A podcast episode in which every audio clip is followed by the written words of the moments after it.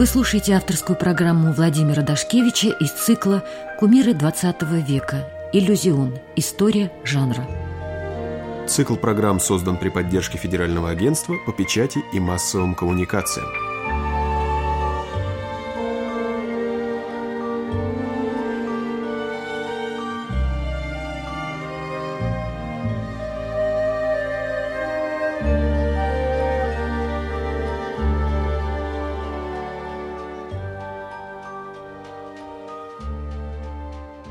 Здравствуйте, дорогие радиослушатели! С вами Владимир Дашкевич. Сегодня мы поговорим о творчестве знаменитого французского композитора Мишеля Леграна.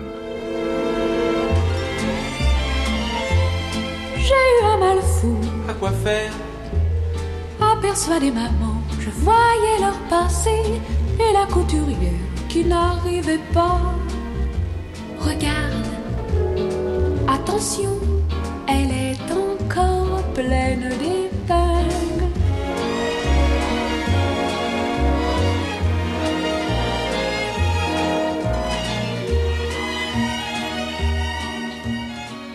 Ну, казалось бы, Легран – это фигура не просто знаменитая, а сверхзнаменитая. Он сочинил музыку к 200 фильмам. Среди них такие фильмы, как «Шербурские зонтики», «Девушки из Рошфора». Он завоевал 3 премии «Оскара», что для француза совершенно немыслимо. Но более того, за свою киномузыку он получил 5 премий «Грэмми». Грэмми считается высшая награда для музыканта. Так вот, он получил 5 премий, ну и надо сказать, что и у нас он получил премию «Золотой орел» из рук Никиты Михалкова.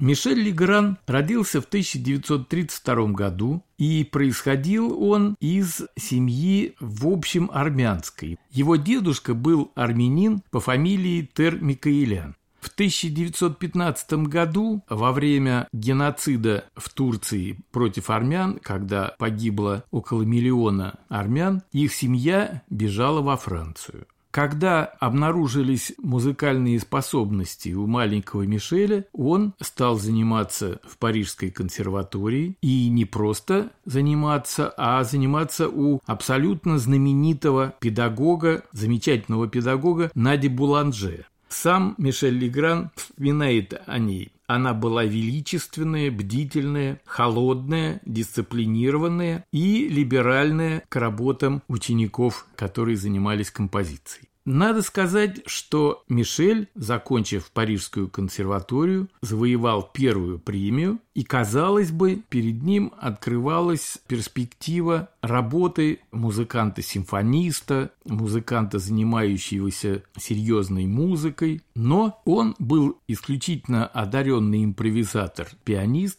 и его привлек джаз. Точнее, 2 стихии соединились в его творчестве. Первая стихия – это шансон. Это, конечно, Эдит Пиаф, это Жак Брель, это Брассанс, Азнавур, Морис Шевалье, Нугаро, Клер, Кабрель. Среди них Легран чувствовал себя абсолютно своим. С другой стороны, на него произвело огромное впечатление мастерство джазовых инструменталистов и пианистов. И вот эти 2 стихии, пожалуй, и сформировали такого оригинального композитора, как Мишель Легран.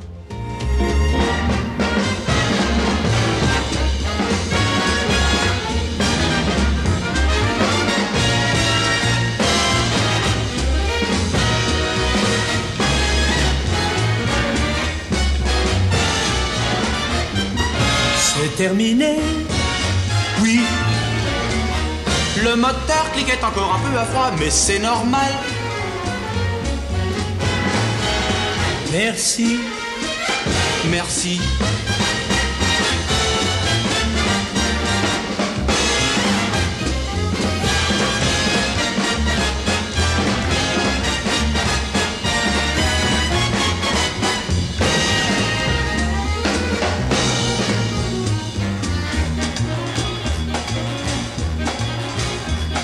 Couché, tu peux faire 1 heure ce soir. Ce soir ça m'est difficile. Mais je pense que Pierre est libre. Pierre, est-ce que tu peux rester ce soir? Oui, tu vérifieras l'allumage de la Mercedes de monsieur.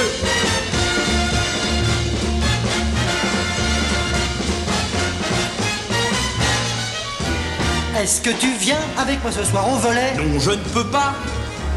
Et toi, est-ce que tu y vas? Bien sûr.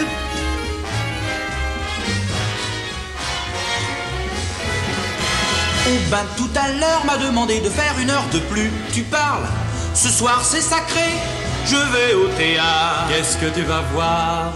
Carmen. Aurait enfant de bohème. La la la la la la la la la. J'aime pas l'opéra. Le ciné, c'est mieux. Moi, ce soir, je vais danser. La la la la la la la. Donne-moi une pipe. Tous ces gens qui chantent, moi tu comprends, ça me fait mal. J'aime mieux le ciné, tu l'as déjà dit.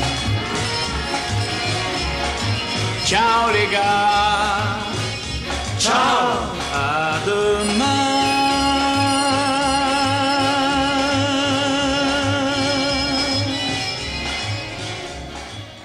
Потому что надо сказать, что в нем, при том, что он, конечно, лирик, что он мелодист. У него исключительно сильная инструментальная и вокальная техника, очень рациональная, очень хорошо сформированная, и вообще в его творчестве видна очень крепкая выучка. Надя Буланже, конечно, поработала с ним хорошо. Надо сказать, что он и по своей специфике очень интересен. Он человек нашего времени, экстремал. Он любит водить самолеты. У него у самого одномоторный самолет, на котором он любит летать, и сам он говорит, что «я птица». Он и про творчество говорит, что и жизнь, и творчество – это игра. Ну, безусловно, он левый, он социалист, он презирает политиков. И даже его дочери переняли у него эти генетические особенности. Одна дочь – чемпионка Франции по верховой езде, а другая – автогонщица. Ну, с сыновьями ему повезло меньше, у него 2 сына, которые музыканты.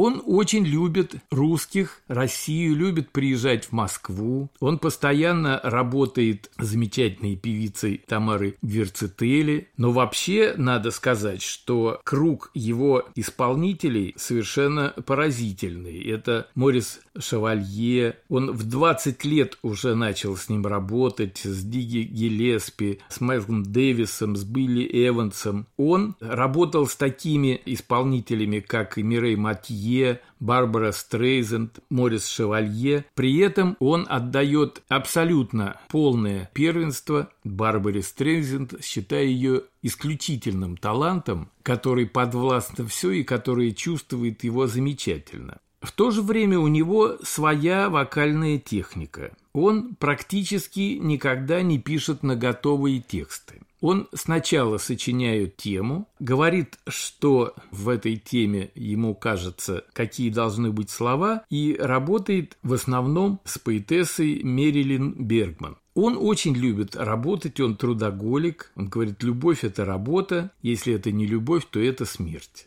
И вообще, говорит, творцы мало спят. Уже в 50-е годы он стал работать с потрясающими талантливыми режиссерами, с такими как Клод Лелюш, Франсуа Трюфо и особенно, конечно, Жак Деми. С Жаком Деми он и сделал в 1964 году свой знаменитый фильм «Шербурские зонтики», и он сам говорит, что это была настоящая революция. Это справедливо, он говорит, это настоящая революция, когда все поют в фильме, и фильм представляет собой действительно кинооперу. Вообще в нем чувствуется огромная вера в себя, огромная воля и амбиции. Никто бы, пожалуй, не рискнул первый раз в кино пойти на то, чтобы с первого до последнего кадра все в фильме, в современном фильме, в современной истории, не в какой-нибудь там исторической Аиде, где Амнерис, Радамес, мы не знаем, что это за такие люди и где они живут, а когда наши современники в кадре начинают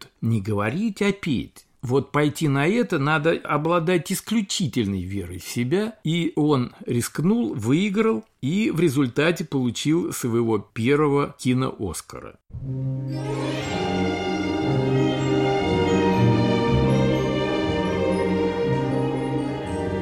J'avais tellement peur de ne pas te trouver. Je suis si heureuse d'être avec toi. Maintenant je ris parce que je me rends compte combien je suis bête quand je suis toute seule. J'ai parlé à maman de notre mariage. Elle m'a évidemment traitée de folle. Et puis ce soir, elle m'a interdit de te voir. Tu comprends, j'ai eu si peur. J'aime mieux partir n'importe où, ne plus revoir maman que de te perdre.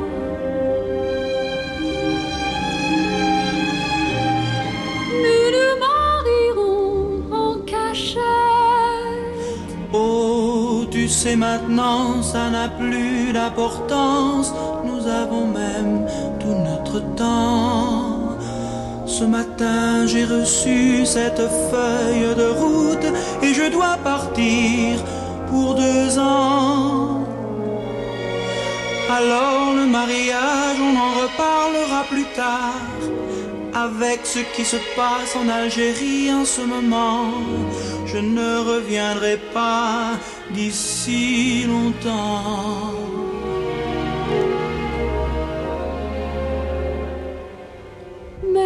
Je ne pourrai jamais vivre sans toi.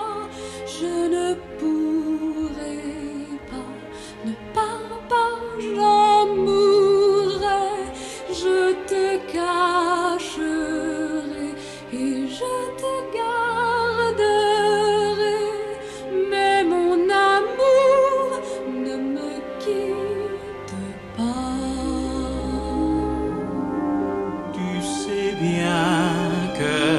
Ce n'est pas possible. Je ne te quitterai mon amour, pas. Il faudra pourtant que je parte. Tu sauras que moi, je ne pense qu'à toi. Mais je sais que toi, tu m'attendras.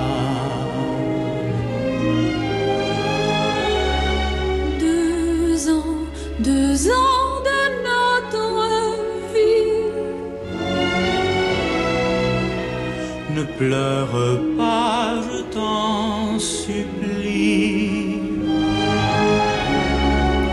2 ans, non, je ne pourrai pas. Calme-toi, il nous reste si peu de temps. Si peu de temps, mon amour, qu'il ne faut pas le gâcher. Il faut essayer d'être heureux. Il faut que nous gardions de nos derniers moments un souvenir plus beau que tout, un souvenir qui nous aidera à vivre.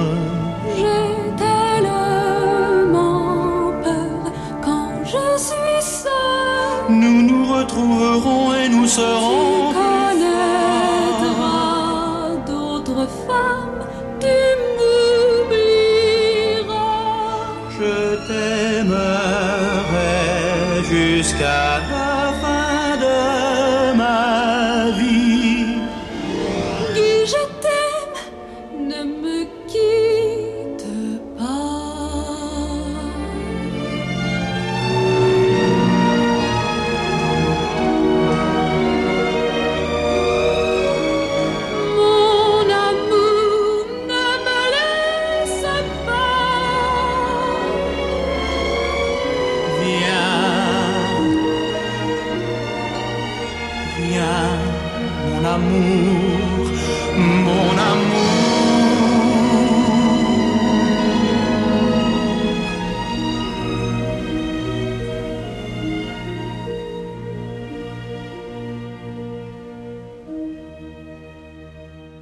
Я думаю, что «Шербурские зонтики» остаются высшей планкой в соединении киноформы и музыкальной формы. Ну, мы можем назвать, у нас тоже были последователи, если вы помните, то Андрей Кончаловский вслед за этим фильмом вместе с Градским сделали свой фильм под названием «Романс о влюблённых».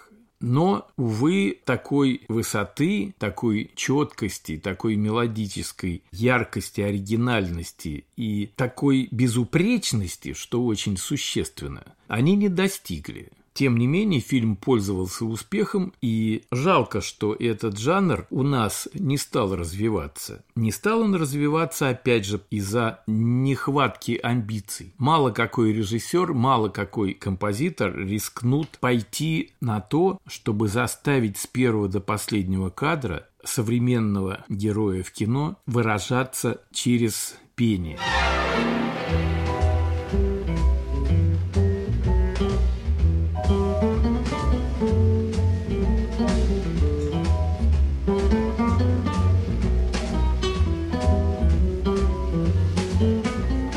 Toi, Guy. Bonsoir, Tante Élise. Bonsoir, mon garçon.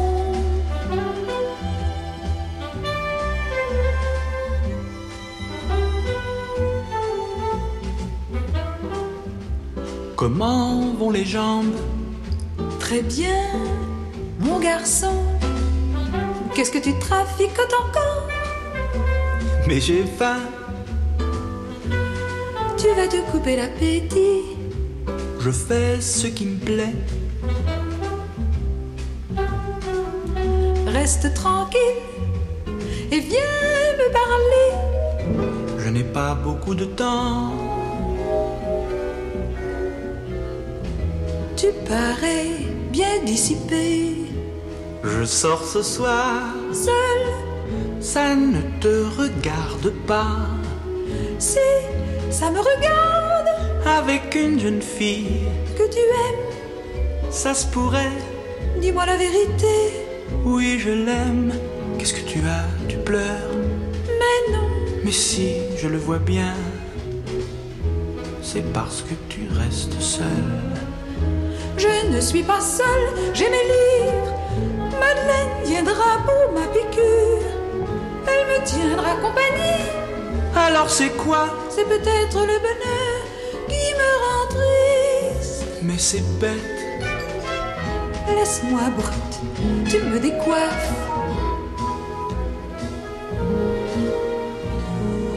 Bonsoir Guy. Bonsoir Madeleine. Tu es triste? Non, toi, tu as l'air heureux.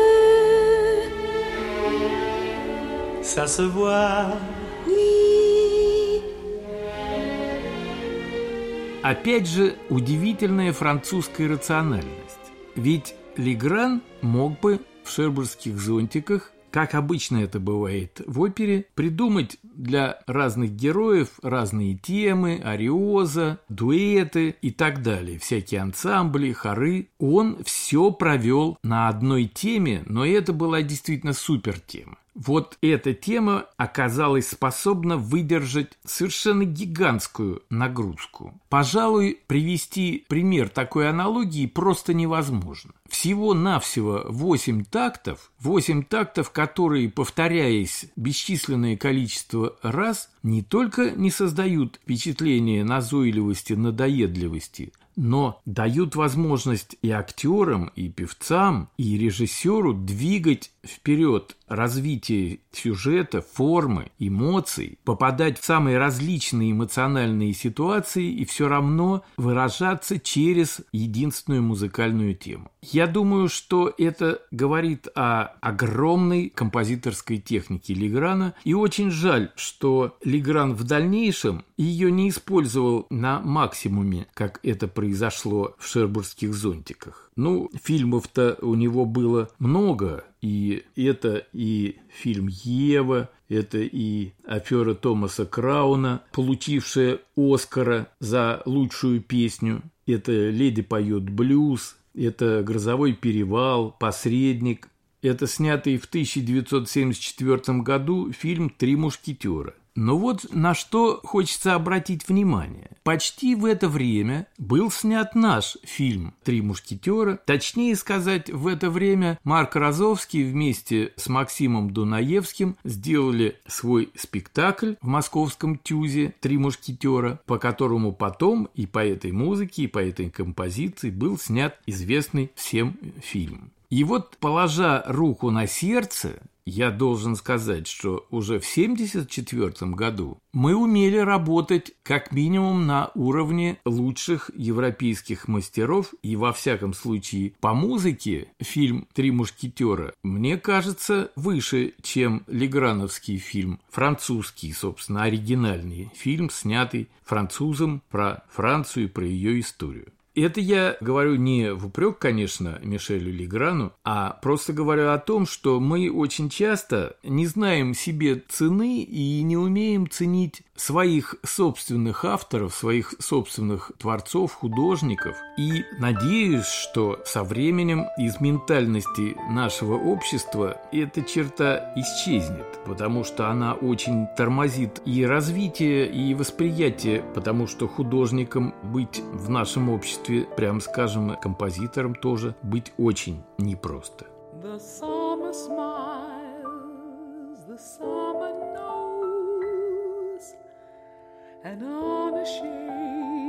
She takes the summertime.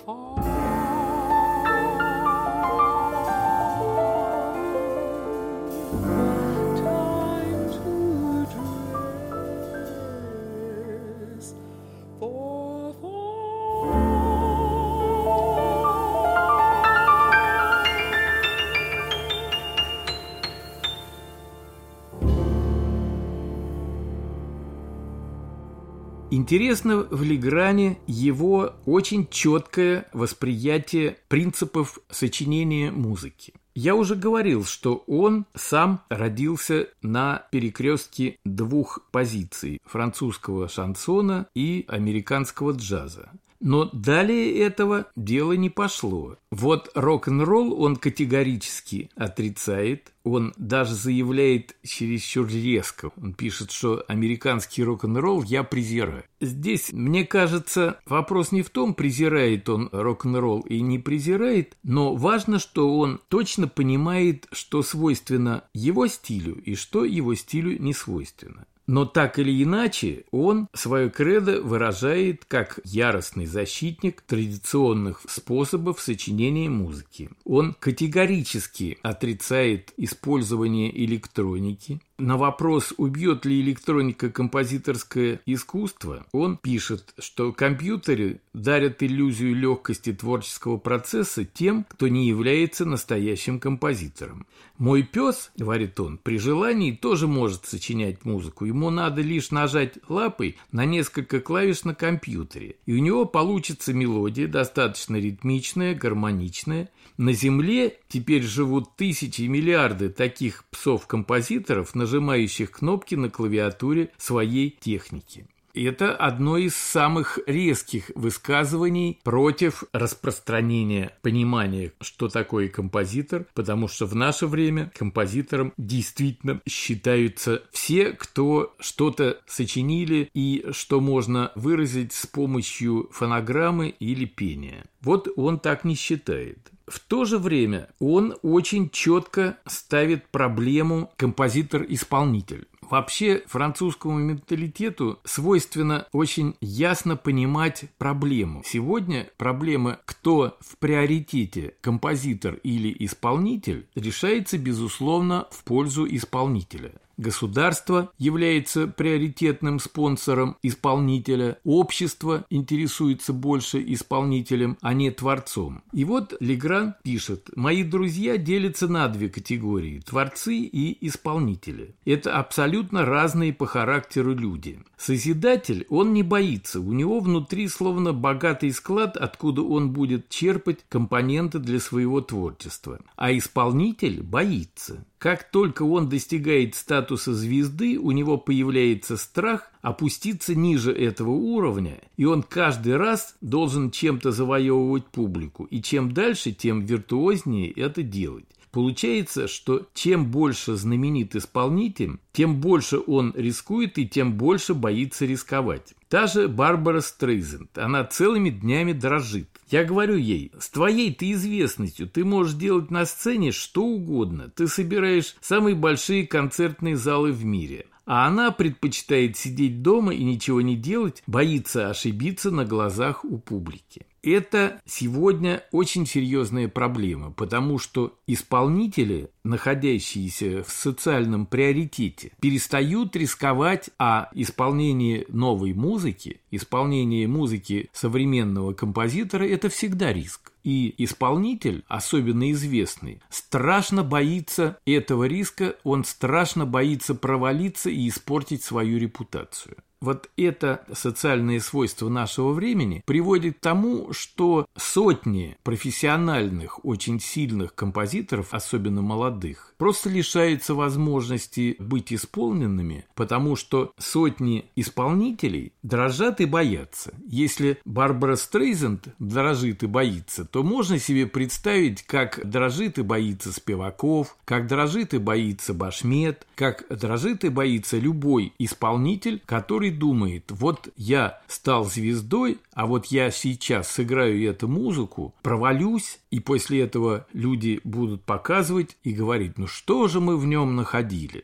Да, эта проблема серьезная. Один только Растропович, пожалуй, из тех исполнителей, которых я знал, по-настоящему не боялся рисковать, и у него им сыграно 300 премьер новых сочинений. Это абсолютный рекорд. Но Растропович есть Растропович. А проблему, про которую написал Легран и которую он отметил, остается проблемой. И интересно, что Легран – композитор, обладающий выдающейся техникой не только в области популярной музыки. В 1989 году, к 200-летию Декларации прав человека, она была принята в 1789 году, Мишель Легран написал ораторию, которая так и называется «Декларация прав человека». Как вы понимаете, написать музыку на такой текст просто попсовому композитору невозможно. Это требует высокой изобретательности, высокого владения всеми формами музыкальной техники,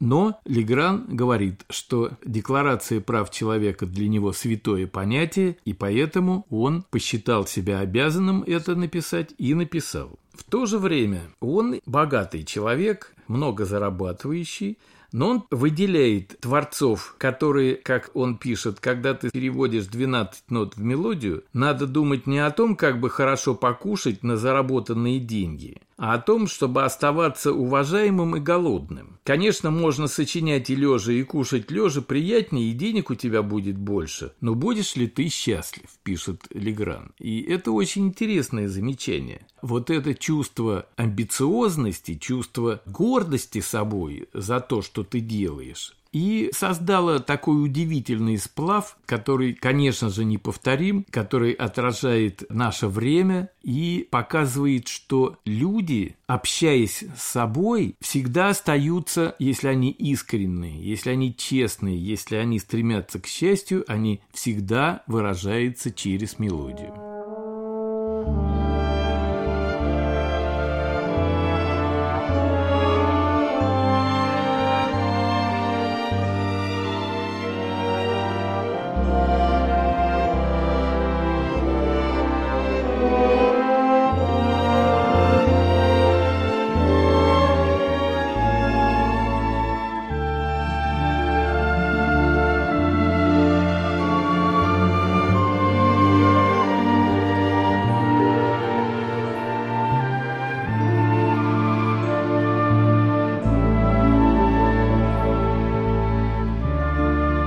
Слушали авторскую программу Владимира Дашкевича из цикла «Кумир 20 века. Иллюзион. История жанра». Ждем ваших отзывов и предложений на форуме нашего сайта www.muscentrum.ru в разделе, посвященном нашей программе, или по адресу 115 326 Москва, Пятницкая, 25, Радио Орфей, Владимиру Дашкевичу. Цикл программ создан при поддержке Федерального агентства по печати и массовым коммуникациям.